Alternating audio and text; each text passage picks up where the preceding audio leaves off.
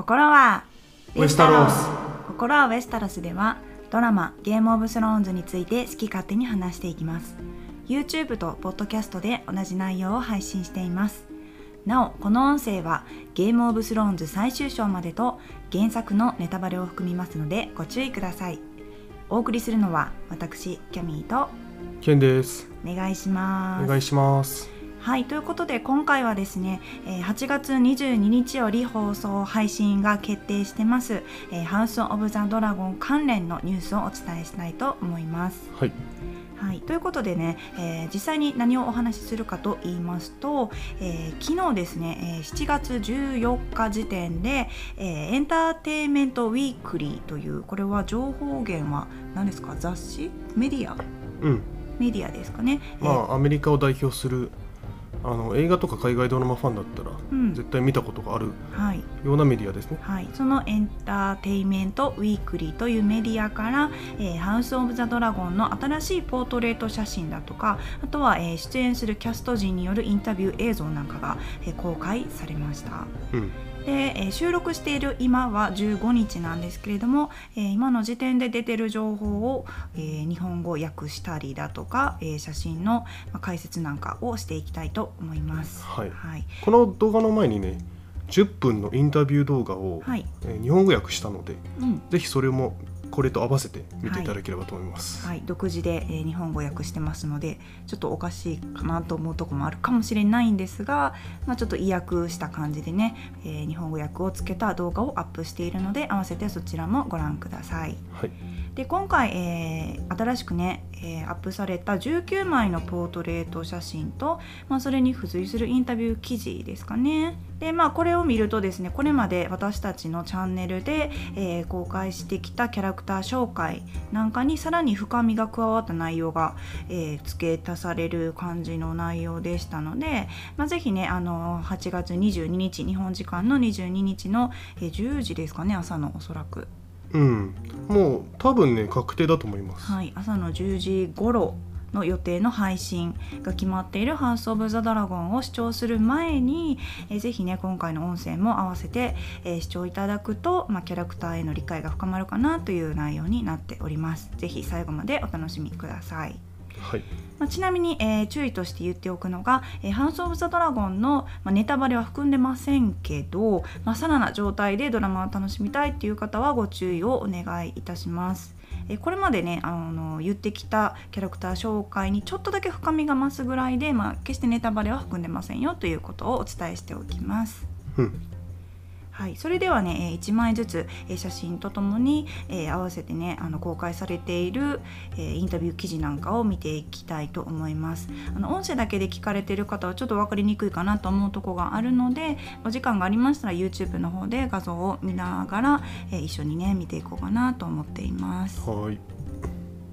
はい、それでは最初のこの3名ですかね。ビセイリス・イセオとえその第一子であるレーニラ・ターガリエン。そしてビセイリス・イセオの弟であるデイモン・ターガリエンのスリーショットの写真が上がってますね、うん。それに合わせてる英文も載せてるんですけれどもここはざっくりと日本語訳したものの要点を、えーさらっとね言っていきたいと思います、うん。はい、どういうことが書かれてましたか？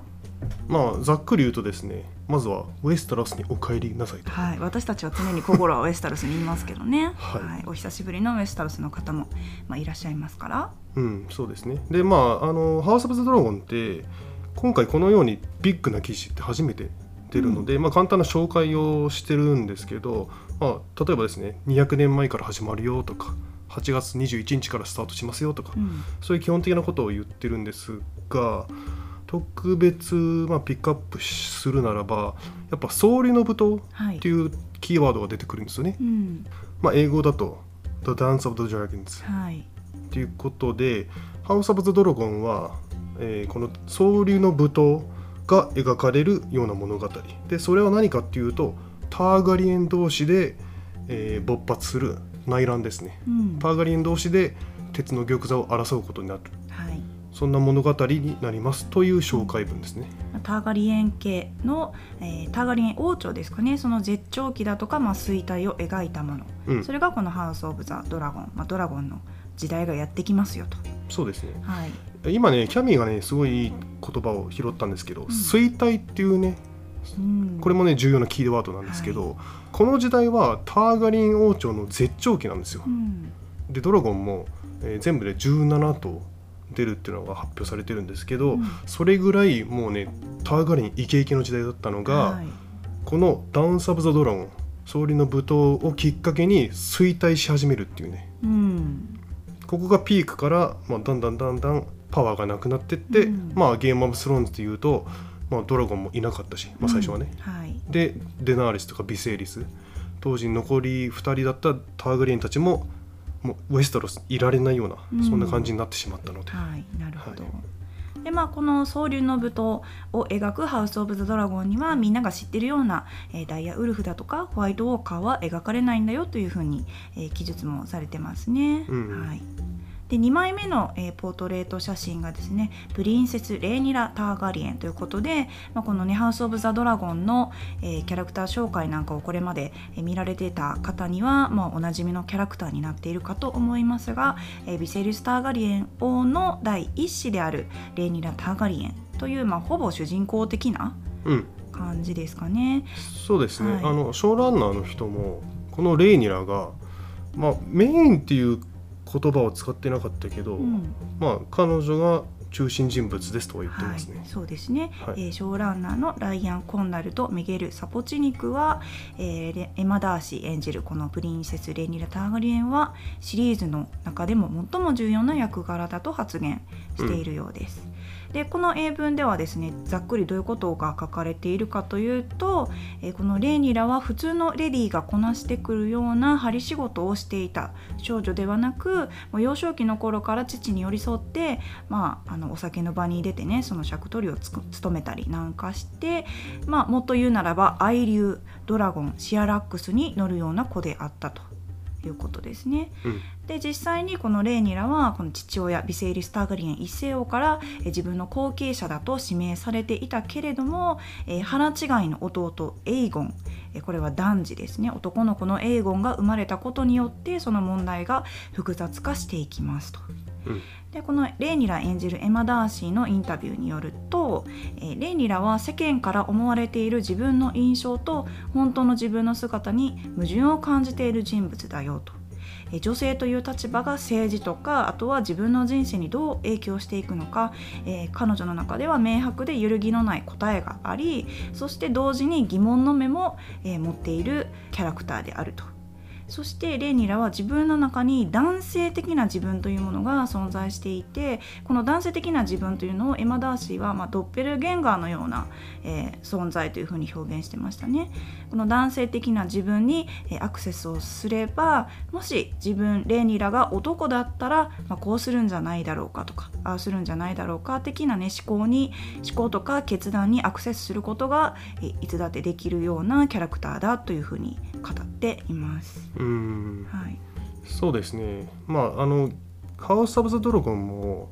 そうなんですけどあのゲーム・オブ・スローンズの時代ってやっぱり男性優位じゃないですか、うん。何事においても。でそういったねあの女性が不利っていうね葛藤もこの世界ではあって。はい。でレイニラはまさにそういう人ですよね。うん。もし男性だったら違ったのに「てんてんてん」みたいなそういううん。場面に出くわすようなことが多いですよね。はいはい、でなんかすごく興味深いなと思うのがこのレイニラをね演じるエマ・ダーシーさんは過去にね自分がノンバイナリージェンダーというね、まあ、ジェンダーを、えー認めているんですよね。うんでこのノンバイナリージェンダーっていうのは自分がまあ男性だとか女性とかいうねあのいわゆる性別にどちらもはっきりと当てはまらないというような、まあ、もしくは当てはめたくないという考え方を持っている方だそうで、うんだからそういうねエマ・ダーシーがこう言ってあの性別がまあ政治とかね人生にどう影響するかとか考えているレーニラ・ターガリエンというキャラクターを演じるっていうのはすごく深みが出てくるんじゃないかなと私はすごく楽しみにしています。うんなんかインタビューでもそのようなこと言ってたよね。そうですね。うん、私はジェンダーについて結構語りたいんだよねみたいなうんうんことを言ってました。はい。では3枚目の写真に行きます。これはですねビセイリス・ターガリエン一世王。なのでさっきのレイニラの父親でこの「ハウス・オブ・ザ・ドラゴン」が始まった1話目の時点で少なくとも王様であります。という人物です、うん。はい。まあ、ロバートポジション的なね感じですかね、うん、あでもねまあそれで言うとね始まった時点では王様じゃないっぽいよね。あそうですね。この後にうん。その説明もしたいと思います、はい。でもメインのストーリーでは王様です。はい。はい。でこの英語の記事ではざっくりどういうことが書かれていたかというと、まあ、まずねあの注意点としてこれはあのポンコツのビセイリスではないよっていうふうにうん。書かれています。あのゲーム・オブ・スローンズに出てきたまあデナーリスの兄貴じゃないよといううん。別のビセイリス、同じ名前だけど、ははいい一世王一世とついてるのでもう王様になったちゃんとしたビセイリスだよっていうふうに書かれてあります。ちゃんとした、はい。うん。で、まあ、彼はですねえーターガリエン家の中でも珍しく、まあ、ことを荒立てたり、えーそういうことをしない好まないタイプのターガリエンであるそうで、えー平和な時代を70年以上統治してきた、えー王だったそうです。うん。はい、で彼を演じるパディ・コンシダインはですねビセイリス一世王についてこういうふうに語っています。ビセイリス一世にはエゴがある。歴史に刻まれるのは良い王や平和な王ではなく戦士や暴君なんじゃないかと思ったりしている部分もあるんだというふうに書いてるんですよね。でこのビセイリス一世王は先ほどもねそのことを荒立てたりしないタイプのターガリエン王とも言いましたし一応以前まで、えーアップされているキャラクター紹介文ではまともな男というふうに商標されていたようなんですが実際は心の中にはこういったエゴがあったりしたんですね。うん。うん。まあそうですね。ビセイリスはなんていうのかな。あまあいいや。超ノーマルな王なんでしょうね多分。うん。てかね、まあ、この時代ねそんなに戦争がなかったんですよ、うん。まあ後の説明でもあるんですけど、はい。結構平和な時代だったんで平和な時代であるからこそそこまで印象的なこと、まあ、例えば、うん。歴史の教科書に載るようなことははい。してないんじゃないかな、まあ、彼の本人としてはね。うん、だからそう思ってるのかもしれないと。彼なりにはその自分は、まあ、歴史に刻まれる王としてどこか物足りなさというかそういうのを感じてるのかなと思って、うんもしやなんかやらかしちゃったりするのっていうふうにこの文章を読んで私は感じましたね。えーそして次はですねプリンス・デイモン・ターガリエンということでマット・スミスが演じるこのデイモンはかなりの注目キャラクターの一人なんですけれども、うんえーざっくりとこの英文を、えー要点押さえますとですね、えーターガリエンが誕生するたびに神々がコインを投げ世間はその結果がどうなるのか、えー息を飲みながら観察しているけれども、えーデイモンを演じるマット・スミスはデイモンのこのコインは未だに回り続けていると言っているそうです。うんだから裏なのか表なのかどっちかちょっと見定めれないようなすごくグレーな人キャラクターなんでしょうね。インセプションのラストショットですああなるほど。駒が回り続けなるてほどなるほど。あの状態はいはいはい、デーモンインセプションのあの状態なるほど。はいはい、でターガリエンの中でも気性が激しい戦士であり、えードラゴンも乗りこなすドラゴンライダー、うん。えーデーモンは王位継承問題に関わってくるとえーやはりね危険な重要人物であると、まあ、いろんなキャラ特にオットー・ハイタワーとかね王の手からは危惧されている人物でしたよね。うんでどうやらデーモンは、まあ、腰を据えずにですねあっちに味方したりだとかこっちに味方したりとかねまさしくそういうグレーなキャラクターらしいんですけれども、えーそれはですね王位継承権に対する野心とかそういうことから派生した行動ではなくそのほとんどは兄であるビセイリス一世王に対する行動だとマット・スミスはこのインタビューでね発言しているようです。うんなるほどね。これ結構意外でしたね私的に。なんか確執があるのかな兄と弟の間で。うんまあ原作で言うとまあありますね。もうなるほど。結構対立してたりはするんですけどまあ本当はね愛し合ってる関係ではいるんですけど。家族としてね、うん、でも、まあ、対立したりはする。おおなるほどなるあとねさっきね「ドラゴンライダー」っていう言葉も出たんですけど、ほどはい。えっ、とね今まで紹介したレイニラとかビセイリスもそうなんですけどデイモン含めドラゴンライダーはたくさん出てきます。なるほど。はいこれから紹介するね、まあ、レイニスとかもそうなんですけど、まあドラゴンだけでも17頭出ますしね、うん。野良猫ならぬ野良ドラがいるみたいな言ってたんで全てのドラゴンに、まあ、ターガリエンないしドラゴンライダーが乗るとは限らないけれども、うん。まあ、ドラゴンの数に比例するぐらいの多さでドラゴンライダーも出てきます。うんということですね。十何人ぐらい出てくるんじゃないかなおおすごいな。うんはい。えーそして次はですねハイタワー家の紹介とスチール写真でここに写っているのは、えー王の手であるオットー・ハイタワーとその娘、えーそして、まあふえ2人目の妻ですねビセイリス・ターガリエン一世王の2人目の妻になるアリセンとハイタワーが写っています。えーそしてここの英文ではざっくりと、えーこういうふうに書かれています。ウェスタロスで最も古く最も裕福で最も強力な家の一つであるハイタワー家の出身のこの2人が、ハウス・オブ・ザ・ドラゴンでは間違いなく重要なキャラクターになっていきますと。彼らの領土はオールドタウンという、まあ、七神聖教の中心だからなのかわかんないんですけど、えー他の家とはね違った伝統的な教育を彼らは受けているような名家だそうですね。うんでアリセンとこれまでいろいろスチール写真だとか、まあ、予告編でも出てたんですが、えーあの七神のね七芒星っていうんですか？7つのねあのうんパーツがあるような星型のネックレスをつけてたりするので、うん結構信仰の厚い名家だったりするのかなというふうに私は感じています。うんこのドラマは200年前ですよね「ゲーム・オブ・スローンズの。はいけれどもあの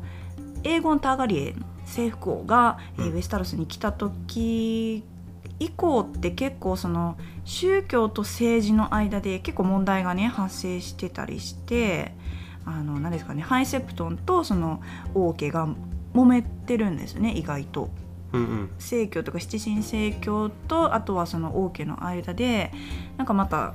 なんですかね対立関係が生まれたりするとちょっと面白くなるなとも思ったりもしました。なるほどね、うん、まあ七神聖教はこの時代まだそこまで反映してないんですよ、うん。キングズランディングでは。そうですね。はい。あの玉座の間でもあの七神聖教のシンボルうん、今のところ出てないし、はい、あとこの時代ねベーラー大聖堂とか建てられてないんで、そうですね。うん、はい、であ今私が言ったことを簡単に補足するとなぜこの七神聖教と、えー王家ターガリエン王朝がバトってたかというとその宗教的な考えでやっぱり近親相関な家系ですから、うん。ターガリエン家が。そういうとこでなんかその汚れた子供をまた作りやがってみたいな、うんうん。あの私たちは決してあの家を王朝だとは認めませんよ的なね、うん。ずっと宗教の、まあ、信仰者たちと王家の間で、まあ、バトルがあったという歴史がね実はあったんですよね。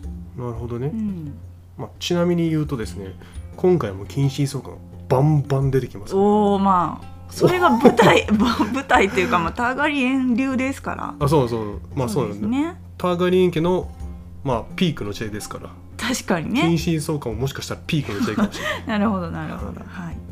でですね、えーオットー・ハイタワー王の手を演じるリス・エヴァンスという俳優さんが、えーこのね王の手オットー・ハイタワーに対して彼のキャラクター性をこういうふうに、まあ、キャラクターというかそのハイタワー系に関してですかね、うん。ハイタワー系に関してこういう意見を述べています、えー保守的であり知識も富も権力もあるから、えー味方につけるといいよねみたいなうん。ことを言ってますね、えーそれに対して娘のアリセントを演じるオリビア・クックは、まあ信じられないほどの愛国者でもある。というふうに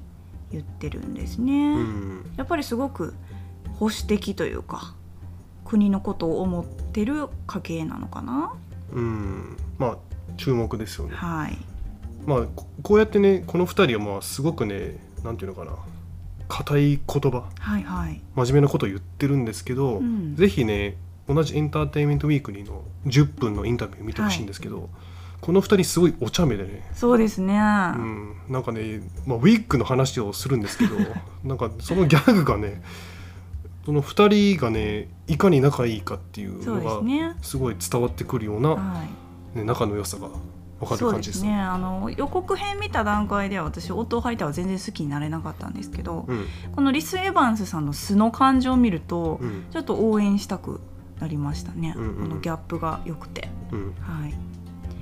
えー、そして次の写真がですね、えー、この娘のアリセントハイタワーに、えー、フォーカスしたものになっています。えここで書かれているのはですね「え総流の舞踏」というのは、えプリンセス・レーニラとアリセント・ハイタワーの視点に重きが置かれているわけですが、えジョージ・ R.R. マーティンの著書「はえファイヤーブラッド」日本語訳えー、炎と血という原作ですねここに登場するアリセント・ハイタワーというのは、えー、影から積極的に糸を引く、まあ、作詞のような、えー、キャラクターとして描かれているそうです。ただここ結構重要なこと書いてたんですけど、えー、アリセントを演じる2人の女優、まあ、ヤングの時とオールドの時ですね2人の女優に言わせれば、えー、歴史、えー、特に男性によって語られ形成された歴史は、え女性について必ずしも事実を正しく理解したものではないかもしれないわねというふうに指摘をしてるんですよね。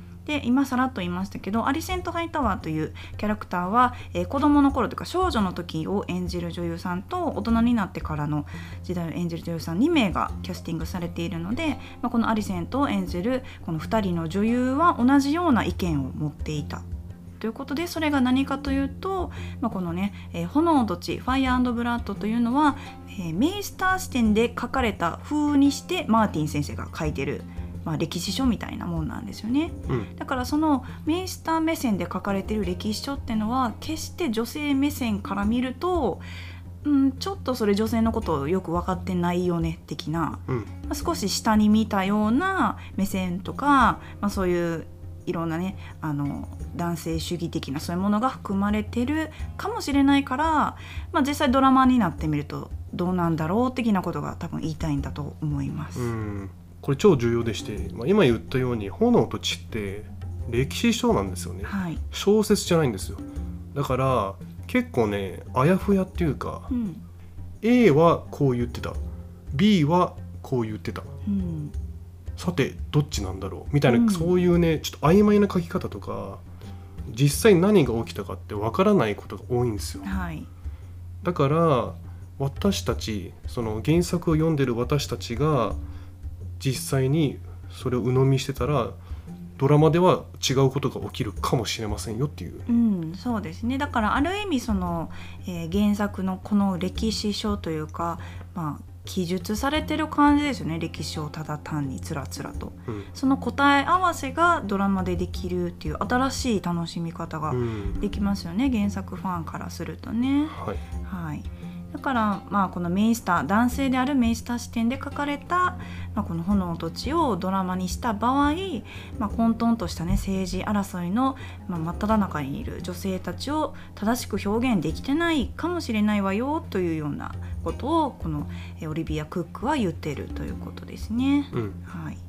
で、まあ、原作だとこういうふうにね作詞として描かれてるというふうに書かれてるんですけれどもなんか実はそうではなく、まああのー、予告編だとかこのオリビア・クックのインタビューを聞く限り意外とこれはあのお父さんオットー・ハイタワーによって、まあ、印象操作されてたのかもしれないですよね。うんまあぽいですよねこのインタビューだけ見ると。はいだから意外とその操ってるのは実際お父さんで、まあ、その通りにアリセント動いてるだけで、まあ、だからはたから見ると彼女の方が作詞に見えたりしてるとうんそうそういうことなんでしょうね。だから原作は、まあ、最初からアリセントがいかに全部仕掛けてる人間っていうふうに描かれてはいるんですよ、うん、ただ実際はそうじゃなくて、まあ、さっき言ったように歴史書は間違ってる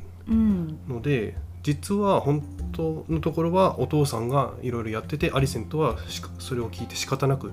やっちゃってるとか、うん、その可能性もある。はい、でその意見は確かにそうかなと思うのが次のねあのあの後半の文章に書かれてたんですけどえオリビア・クックに言わせればレイニラはえ自由でいたずら好きな少女だったと。私アリセントはどっちか言ったらかなり心配性で規則を守る人間だ。っていうふうに言ってるんですよね。うん。でえさらにえ言ってることは親友であるレーニラの成長を見ながら自分アリセントは彼女とは違うことに気がついたと。レーニラは全てを与えられ父親から惜しみない愛情を注がれて育った人間でも自分はそうじゃないということに気がついたとその時私はすごく、まあ辛い経験をしたのよというふうに書いてるんですよね。うん第一子のレイニラは、えービセイリス王によってかなり愛情を注がれたりとかもう全て与えられたと。けれども私アリセントはそうじゃなくって愛情も自分的にはちょっと納得がいかないというかやっぱり父親との関係がなんかあるのかもしれないなというふうに思いましたねここの、えーインタビューを聞いて。うん。まあ次のインタビュー内容もねお父さんなんで、はい。そうですね。次が夫ハイタワーの、インタビュー記事になっています。でここではですね、えー誰よりもこの宮廷の策略を熟知していて、えー聡明で、えーかなり政治の能力に長けている人物だというふうに、えーオットー・ハイタワーを演じるリス・エヴァンスは答えているというふうに書かれています。いつどこで誰と何が起こっているかみたいなことを把握しているキャラだそうで、まあ、言うなれば監視カメラのような存在っていう風にね表現してますよね。うんしかしその王の手オットー・ハイタワーは彼なりにすごく冷酷なねキャラクターではあるんですが時として、まあ、下さなければならない決断というものに苦悩してたりもするらしい。まあ、さっきのね監視カメラのような存在っていうのことなんですけど、はい、あのー彼はですねまあリス・エヴァンスはですねゲーム・オブ・スローンズでいうとリトルフィンガーみたいな雰囲気に近い、うんだからオットー・ハイタワーイコールリトルフィンガーっていう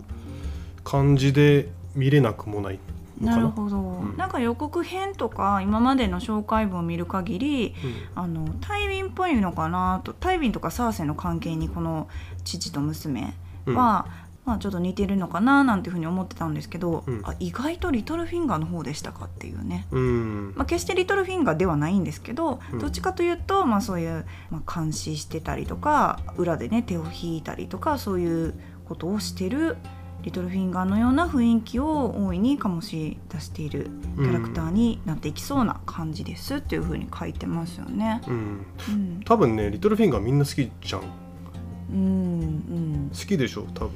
うん、どうでしょその推しという意味じゃなくて、あまあそうキャラクターとして彼がいなかったら面白くなかったっていうのはまあ、まあシーズン1で終わってたでしょうね。ゲームオブスローンズは。うんそういった意味でリトルフィンガーっていうねことを聞いてねすごいテンション上がりました、はおお、なるほど。い。だからこのハイタワー家の2人っていうのはどっちかというと、まあ、政治的な能力長けてるしすごくねあのいい教育も受けたり、まあ、古くある家なんで、まあ、硬い感じうんなんですが、まあ、さっきも言ったようにねあの10分のインタビュー映像ではすごくお茶目な2人のねあの様子が見れるのでぜひ、えーオリビア・クックとリス・エヴァンスさんのねインタビュー映像もご覧になってほしいなと思います。はい、次はですねベラリオン家の2人の、えーポートレート写真ですね、えーこのベラリオン家の、えー説明文では、えーウェスタロスの古い名家の一つで、えーこのベラリオン家の全盛期をこの「ハウス・オブ・ザ・ドラゴン」では見ることができるというふうに書かれています。そしてベラリオン家はですねターガリエン家の、えーウェスタロス征服にも重要な役割を果たして、まあ、両者の関係を、えー強固なものにしてきたそうです。そして、えーコアリーズ・ベラリオンというキャラクターは、まあ、有名な船にちなんで海蛇というふうなあだ名があるんですけれども彼はウェスタロスの、えどの探検家よりも遠くに行ったりしてですねこのハウス・ベラリオンベラリオン家を豊かにするために、えすごくいろんな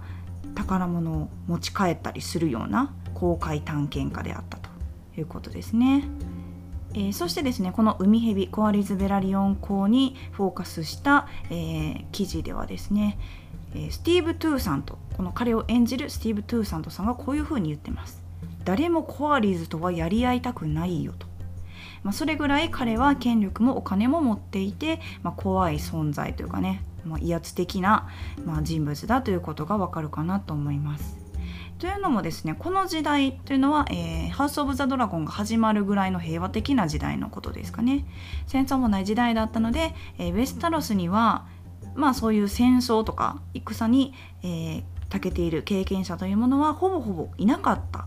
ような時代すごく平和な時代なんですよね、まあ、そういう意味でもこのコアリーズ・ベラリオン公は経験豊富であり戦場での心構えを持った稀な存在。えー、そして彼はですね王の商標議会にいるよりも、まあ、戦争戦の中にいる方が居心地がいいというふうに思っている人物だそうです。で先ほどですねオット・ハイタワーの説明のとこで彼はえリトルフィンガーっぽいというふうに記述されてたと思うんですがえ逆にですねこのコアリーズ・ベラリオンはえタイウィン・ラニスターっぽいというふうにねここには書かれてましたね、うん、うん、これも聞いてねすごくテンションがあったんですけどね。いやだからめっちゃ意外でしたねうん。まあそうですね。まさかタイウィンまあでも確かにねこのあの言っときますけどクワリーズはめちゃくちゃ人気出ると思う、うん、もうかっこいいんですよとにかく、うん、でなぜ彼がタイウィンっぽいかと言われているかというと、えー、彼は父親として子供たちのために最善と思われることをしようとしているキャラクターだというふうに書いてるんですよね、まあ、だからタイウィンもその遺産とかいうことにすごくこだわりを持っていてその遺産をどう次の世代またその次の世代にラニスター家として引き継いでいくかみたいなのねそれ中心の生活みたいな感じだったじゃないですか、めちゃくちゃ失敗してる だからもう東大元暮らしで結局ね自分家の娘息子たちのこと全然見てなくて、うん、まあ、結局なんか借金作って貯金下手みたいなねとかもありましたけどトイレで殺されてね。そうなんですよ。だからえこのトゥーさんとさんというかコアリーズさんもトイレ注意案件のキャラクターですか？っていうふうに思ったんですけど あの加えてねここには実際まあそういうね子供たちというかその遺産を中心に家計をつないでいくと思っているタイウィンが最終的にどうなったかみんな知ってますよね？みたいなことで、ね、あの締められた文章だったんですけど、うん、だからまあどうなるんでしょうねこのコアリーズ・ベラリオンも。まあでもたしそれ言われたらね太陽と真逆だけどそこの面は。うん、確かにその遺産とかをすごく大事にするようなタイプ。はいだろうけどそのタイミンと違う目線で子供たちを扱ってるはず、うん、心身相関には気づくタイプ そうああでもねそれ言われたら確かにちょっと点々点みたいなある、うん、ちょっとネタバレなんで言えないですけど。そうですね、はい、それはまあ楽しみに今後の展開を見ていこうかなと思います、あちょっとちょっとだけいいですか？あのさっきねコアレズ・ベラリオンめちゃくちゃ人気出るって言ったんですけど、はい、まだ正式決定はしてないんですが彼を主人公としたスピンオフシリーズが企画されてます。なるほど。はい。まあ、このねスティーブ・トゥーサントさんが同じ役としてえー、出るか分かんないんですけど、うん、このコアリーズ・ベラリオンのスピンオフが企画段階になると、うん、はい、だから「ハウス・オブ・ザ・ドラゴン」でどれだけ人気が出るかによってそれもね左右されていくかもしれないですね。うん、そうですね、はい。えー、そしてですねキャラクターのポートレート写真はラストですかね、えー、プリンセス・レーニス・ターガリエン、えー、実はねレーニス・ベラリオンというふうに記述されてた頃もあったんですが最近は結構ターガリエンに統一されてるのかな？うんハウス・オブ・ザ・ドラゴンの SNS アカウントはベラリオンじゃなくてタワーガリエンにしてますね。うんまあ、今はそのコアリズ・ベラリオン公と結婚したのでレイニス・ベラリオンなんですがもともとはターガリエン出身の生粋の鉄の玉座の後継者的なねポジションがあった、まあ、女性ですよね。うん、まあだからあれですかねサーセイ・ラニスターって言ってる感じですよね。サーセイ・バラシオンじゃなくて。うんそうですね、うんはいはい、このプリンセス・レーニス・ターガリエンについて書かれているのはこういうことでした。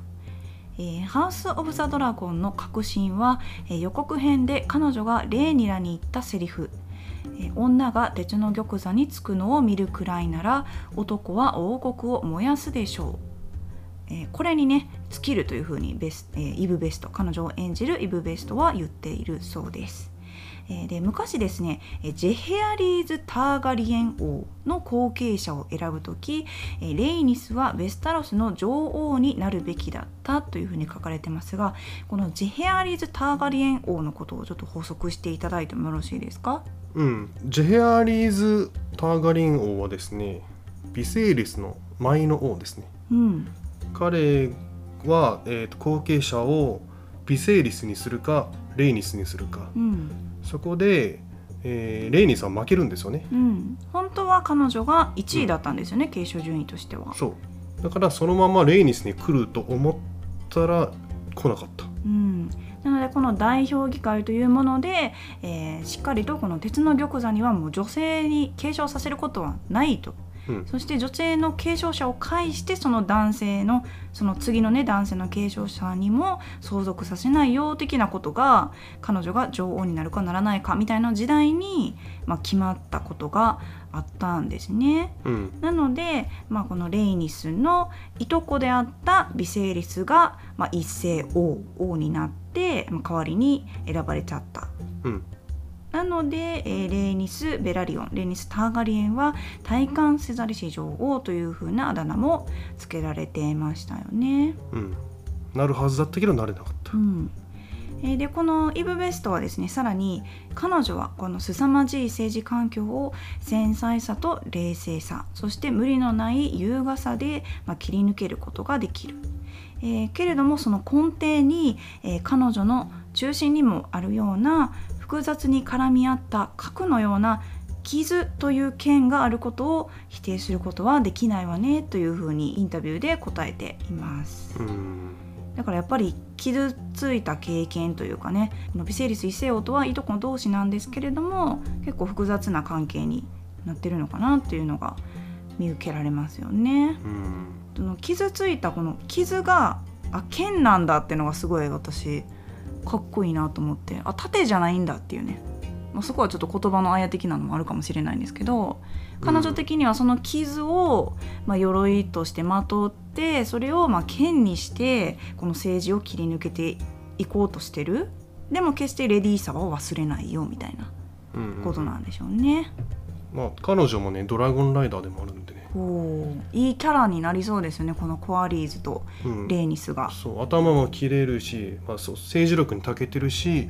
戦いでも大活躍するような人です。はい、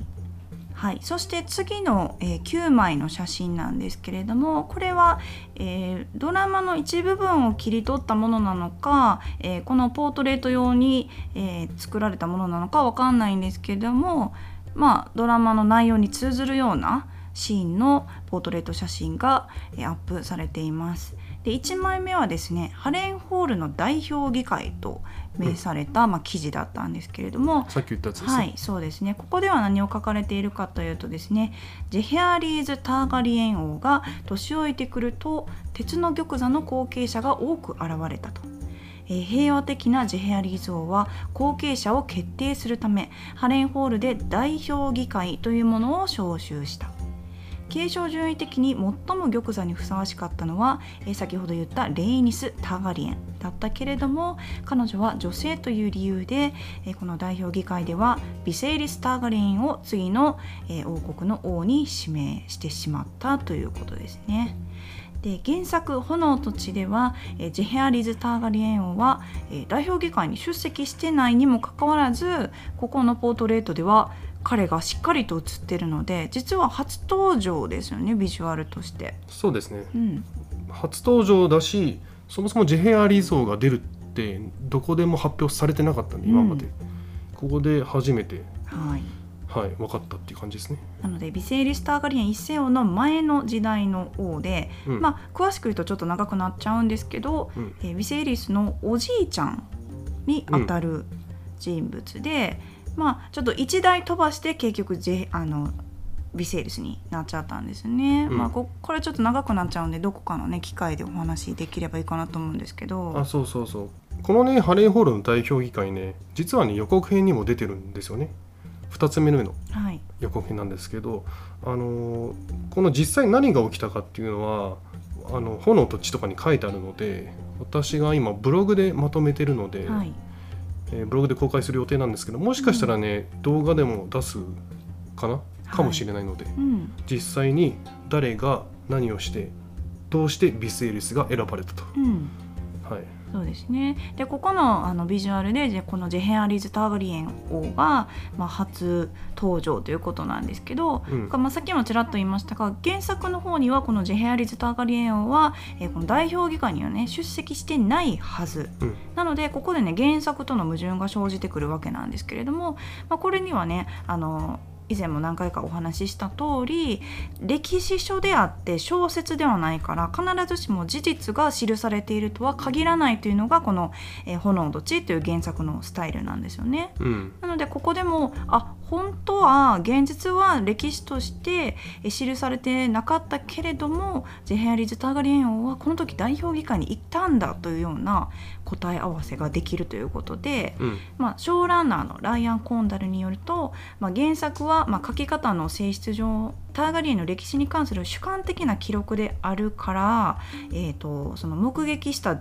事実とそうでない事実が結構ごちゃごちゃになってて実際どういうふうに現実的になってたかは明らかにされてない。その明らかにされてない部分が今回ドラマとして、まあ、放送されますよということを書いてるんですよね。うん。なのでミスターの記述と、まあ、実際に起こった出来事の答え合わせができるというのはすごく新鮮なね、うん。原作ファンも新しい楽しめ方ですよねこれ。うん。うん。超楽しみはい、あのゲーム・オブ・スローンズの原作を今私読んでるんですけどはい。それってその実際にドラマでキャラクターたちが、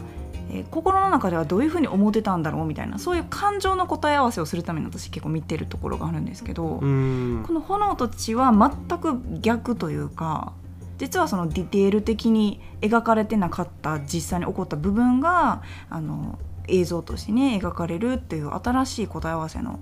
仕方がねやっぱり斬新なので魅力の一つですよね、それは。そうですね、はい、あの写真にちょっと戻っていただきたいんですけどあのーまあ注目は何ですか？ビセイリスの隣、そうなんですよ。うん、隣の奥さんは、うん、まあ、奥さんなんですけどエイマ・アリン。アリン家の人なんですが、まあ、彼女見るからに妊娠してますよね、うん、まあ、この赤ちゃんは当然後に生生まれるのが、まあ、主人公たちになるんですけど、だからエイ・マーリンもあ役者さんをキャスティングしてたんだっていうのがねうん。結構びっくりで。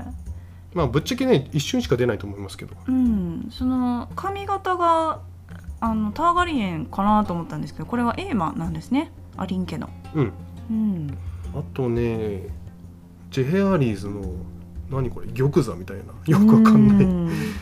何ですか？代表議会用の感じですよね。豪華なソファーみたいな。でもなんかこのあの手すりみたいなところのちょっと貝殻っぽい模様あるじゃないですか、うん。これ結構出てきてません？今回の「ハウス・オブ・ザ・ドラゴン」これね椅子の背もたれとか。コアリーズが送ったんじゃない、あそうなんだ。うん、コアリーズは海の人なんですけど、ああなるほどね、はい、コアリーズベラリオン、まあ、ベラリオン家はめちゃくちゃ金持ちなんで、はいはい。まあ金持ちアピールでもあるんじゃない、へえお中元に。うん、お中元チェア。はい、はい。なるほどね、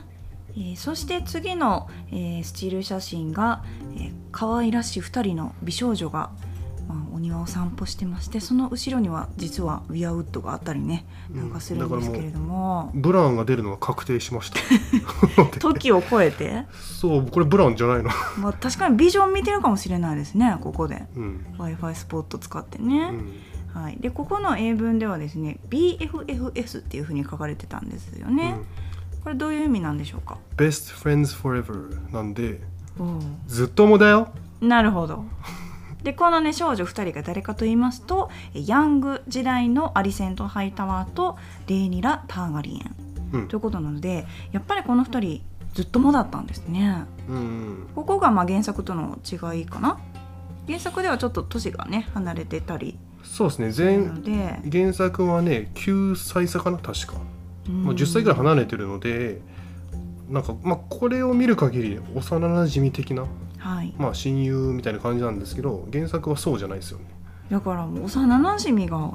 おとんと再婚するってことでしょ？そう。めっちゃ複雑ですよね。ねそんな経験あります？いや今んとこないですね。これから先もしかしたらあるかもしれないですけど、うん。まあ、この写真が何を言いたいかというとやっぱりこの2人はもともとね幼い頃は友達だったけれども、まあ、総流の舞踏というねえー大きな歴史にも残るようなアクシデントを通して、まあ、血みどろの争いになるぐらいの、まあ、最悪の、えー対立関係になっちゃうよということなんでしょうね。うん、この記事でねめちゃくちゃ重要なこと書いてあるんですけどヤング時代の俳優たちから大人時代の俳優たちに交代するって書いてあるんですよ、なるほど、はい。まあ、英語だと「Linear Passage of Time うん」直線的な時間の経過っうん。て書いてあるのであの前ね私たちもそうなんですけどフラッシュバックとか多用するのかなっていうふうにね言ってたのですが、まあ、これで分かったのは回想シーンとかフラッシュバックとかではなくタイムジャンプ。なるほど、つまりですね、えー多分エピソード1からまあなんだろう5ぐらいまではヤング時代を描いてその後例えばエピソード6から大人時代になる。うん。感じ、はい、だから時代が行ったり来たりしてうん。頭がこんがらがるっていう心配はなく、もう直線的に時間が経過していくので、うん。まあ、日本でいう朝ドラ形式的な感じですね。1周目は幼少時代やって2周目からもう完全大人の役者がやりますよ的なねうん。感じなので。まあ、もしくはねあのネットフリックスの「ザ・クラウンってあるじゃないですか、はいはい、はい。あれも基本的にあのずっとね直線的な時間の流れ、時間の経過に合わせて進んでいくんですけど、たまに一瞬だけその回想シーンというか、うん。積み込んでくるじゃないですか、はいはいはい。そういう感じで、まあ、後半でももしかしたらヤング時代が一瞬うん出るかもしれないな。でもこの直線的な時間の経過って書かれてるってことはこの少女時代のねヤングバージョンを演じる、うんえーミリー・オールコークとかエミリー・キャリーはもしかしたらシーズン2には出てこない可能性もあるかもしれないってことでしょうね、うんきっと。もったいないな。ねえすごいいい女優さんっぽいですよねなんかもったいないなとか見たことないんですけど。見たことないけどなんか伝わってきますよね、うんいい演技してそうなはい。感じですね。でこの、えーウィアウッドがちょっとあの意外と主張してるなという感じなんですけどこれは、まあ、どういう意味があるかっていうのは深くは書かれてなかったんですがさらっと書いてたのは、えーこの「心の木ウィアウッド」はゲーム・オブ・スローンズの時代とこの「ハウス・オブ・ザ・ドラゴン」の時代は全然違うような、えー時代だったんだよということを、まあ、違いをはっきりさせるためにあえて登場させてるということだそうです。うん。あのキングズランディングにあった心の木ってゲーム・オブ・スローンズの頃ってあの切り株だったりするんですよね。うん、サンサがお祈りしてるやつ。はい切られてたりするけれどもこの200年前の時代は意外とちゃんと木としたままであったっていうようなねうん感じだと思います。うん。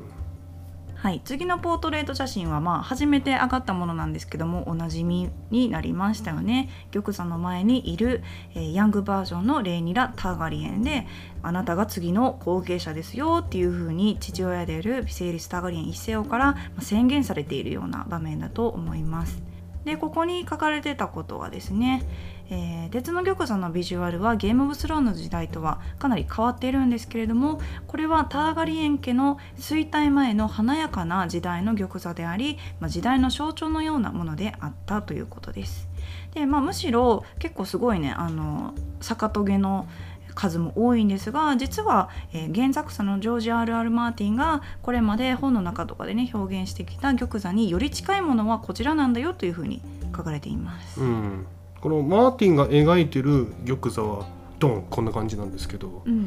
あのねまあ縦にね5メーターぐらいあるんですよ。はい、だからあの最終章でデナーリスがうん。あの幼少期実は玉座こんな風に、えー思い描いてたけどみたいなねそういうシーンもありましたけどそれに結構近かったりしますよね。ちなみにねこの記事には書いてなかったんですけど、えー今回玉座を作るために2500本の剣を使ったとへえ、そしてこう驚きなんですけど、はい、剣を作る、まあ、小道具として作るんですけど、やっぱすごい時間かかったりするので借りてきたと。どこから借りてきたかというとネットフリックスの「ザ・ウィッチャー。うん、そこから剣を借りてえー。飾ってると、ライバルじゃないですか。そう。だからそ珍しいというかそんな作戦取るんだと思って。リースなんですか？リース商品なんですか？ライバル会社のネットフリックスから借り物してるってえいうね、ー、ウィッチャーの剣から玉座を作ったと。らしいですよ。へえ、私はウィッチャー3話で挫折したんで。あそうなんですね。私もゼロ話で挫折してます。それを見てねえじゃん。はい、えーそして次がですね、まあ、おなじみの夫ハイタワーと娘のアリセントハイタワー。見つめ合ってるような父娘の、えーポートレート写真なんですけれども「えー、Father knows best」ことわざですかこれは。そうですね。まあパパは何でも知ってるみたいな。ああなるほどなるほど。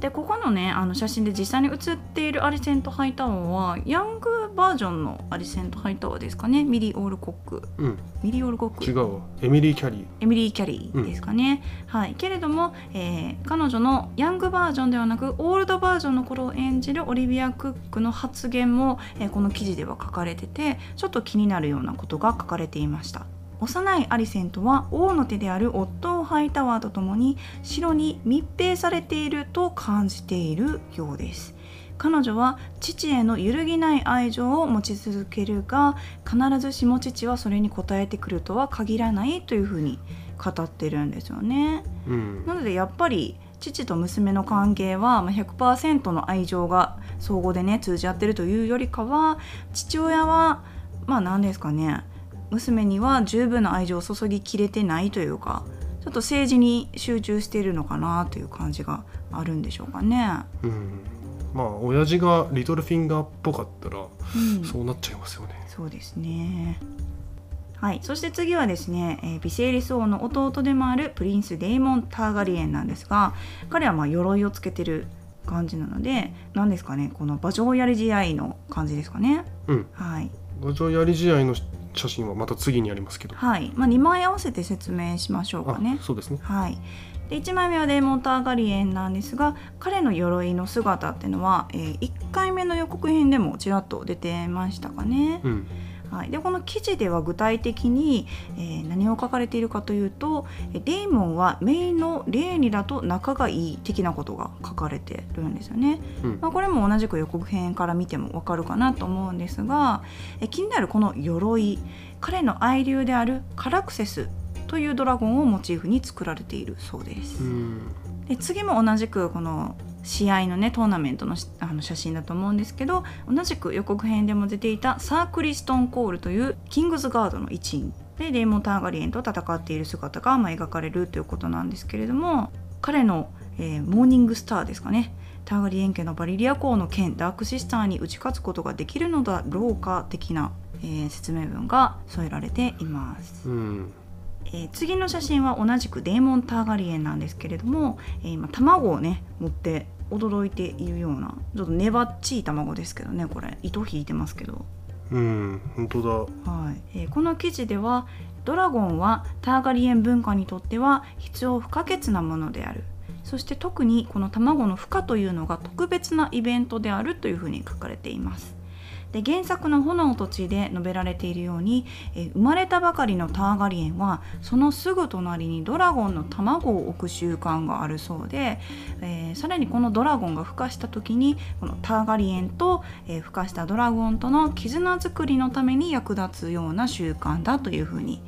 えー原作では書かれているんですね。うん。あの予告編でもねデーモンが卵を持ってたじゃないですか、うん、その続きというか。確かに、に確かに。まあ、続きじゃないか前のシーンかもしれないですけど、うん。やっぱ彼はドラゴンエッグと深い関わりがうん、あるっぽいですよ、なるほど。うん、なんかいつも思うんですけどドラゴンの卵ってドラゴンの体に対してめっちゃちっちゃくないですか？頑張ったら人間産めそうなサイズですよねこの。埋めねえわ。いや。でかすぎだろ。いやでも赤ちゃんの頭の大きさって考えたらあいけそうじゃないですか。ドラゴンあんなでかいのにこれなんか鼻くそぐらいの大きさちゃいます？このドラゴンエッグ、どっから産んでるんでしょうね。ー鼻じゃね？鼻？やっぱ鼻くそ？鼻くそっぽいみたいな。めっちゃちっちゃいな。んでまあその余談は置いときまして、まあ、次の写真に行きましょうかね。ベラリオン夫妻ということで、海蛇と呼ばれるコアリーズは威圧的で誰も彼とやり合いたくないよねと思われるような地位ある人物ではあるけれども実は彼の心はいつも妻のレイニスにあると書かれています。可愛いないやそうなんですね、うんコアリーズの株が私の中でどんどんどんどん上がっていってるんですけれども、うん。加えてこの2人のねコアリーズとレイニスの愛の描写も描かれているので、まあ、応援したくなるキャラクターだねというふうに、えー彼を演じるスティーブ・トゥーサントは語っているそうです。うん。はい。えーそして最後のスチール写真になるんですが、まあ、これもねもうおなじみになりますよね。この2人の、まあ、やり合いというか取っ組み合いというか。うん。はい、この写真を見てやっぱり原作を読んでるケンさんはあ大体あのシーンかなっていうのはわかるんですか？そうこれね2回目の予告編でもこの取っ組み合い。が始まるみたいなシーンがあったんですけど、まあそれの同じシーンだと思うんですよね。う。ん。これねすごくねショッキングな場面なんですよ。原作だと？う、うん。それをインタビュー記事で書いちゃってるんだと思ってまあ、でも別にネタバレはしない程度のことを書いてると思うんですけど、うんえーライアン・コンダルというショーランナーですね、うん。彼は、えー物語が革新を迎えるタイミングというのはシーズン後半になると明かしていると書いています。うん。まあゲームオブスローンズと一緒で9話ぐらいで本気出してくるんでしょうかね。かもしれないですね。うん、でこの、えービジュアルになっているシーンは知る人ぞ知る目には目をの場面。うん、というふうに書かれているのでやっぱりピンとくる感じですか？うん。原作ファンからすれば、目には目をは有名な、まあ、出来事ですよ。なるほど、はい。まあ、その内容はここではねもちろん、えー記事では書かれていません。うん。でやっぱりこの「目には目を」と呼ばれるこの2人の取っ組み合いのシーンはもしかしたらこのシーズンのね終盤で訪れるのかもしれないですね。結構ビジュアルとかねあの予告編では何度も何度もアップされてますが、まあ、結構待ち遠しいシーンでもあるのでうん実際このシーンが訪れるのは終盤かもしれないうんという記事でしたね。アリセント・ハイタワー演じるオリビア・クックってその「ハウス・オブ・ザ・ドラゴン」のオーディションを受ける時うんにとある、まあ、用意された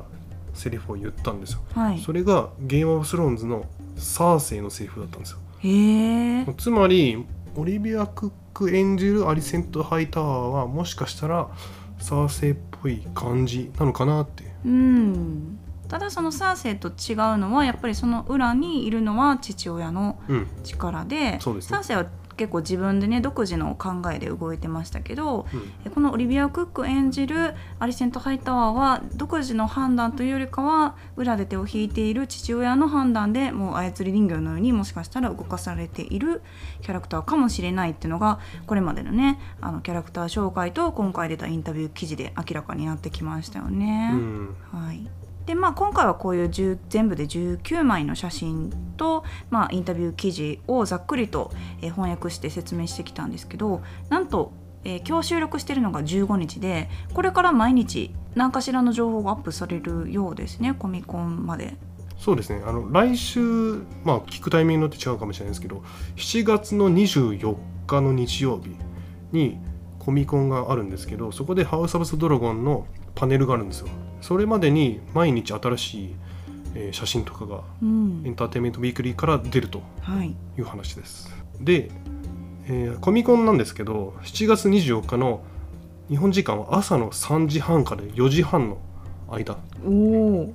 そこの1時間の枠ではい。ハウス・オブ・ザ・ドラゴンあるんですけどそこで99.9%予告編出ますから。おーそれに向けてうん。じゃあ一つずつ何か情報を解禁しているタイミングが今はい。ということで、まあ、今日収録しているのが15日でこの19枚の写真と記事が出たのが14日昨日の時点なんですよね。うん。で実は15日今日の時点でまた新しいあのスチール写真なんかがアップされているので、うん。またそれはあのガサッとまとめてねあの解説の、えー音声を取りたいと思っています。はい。はいということで今回もかなりちょっと長くなってしまったんですけど、うんまあ、これまで公開されたキャラクター紹介文だとかあらすじにちょっとだけね、えーネタバレはならない程度の深みが、ね、加わったかなと思うので、まあ、来たるね8月22日に向けて皆さんでねあのさらに理解を、えー深めていけたらいいかなと思っております。はいまた新たな情報が出ましたら、えー共有しますので、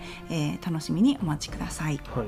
あ最後にこれから「ハウス・オブ・ザ・ドラゴン」の動画結構出していくんですけど、はい、今ですねキャミーのナレーションで10分でわかる「ハウス・オブ・ザ・ドラゴン」っていう動画作ってて、今ね結構ねめちゃくちゃいい動画になると思うんではい、それをぜひ見てください。はい、7月の後半に出るかなもしかしたはい。らはい。そうですね。また新しいあの映像も最終的には出ると思いますのでそれも合わせて皆さんに共有したいと思います。はい。それではまた次回 Parámorcus.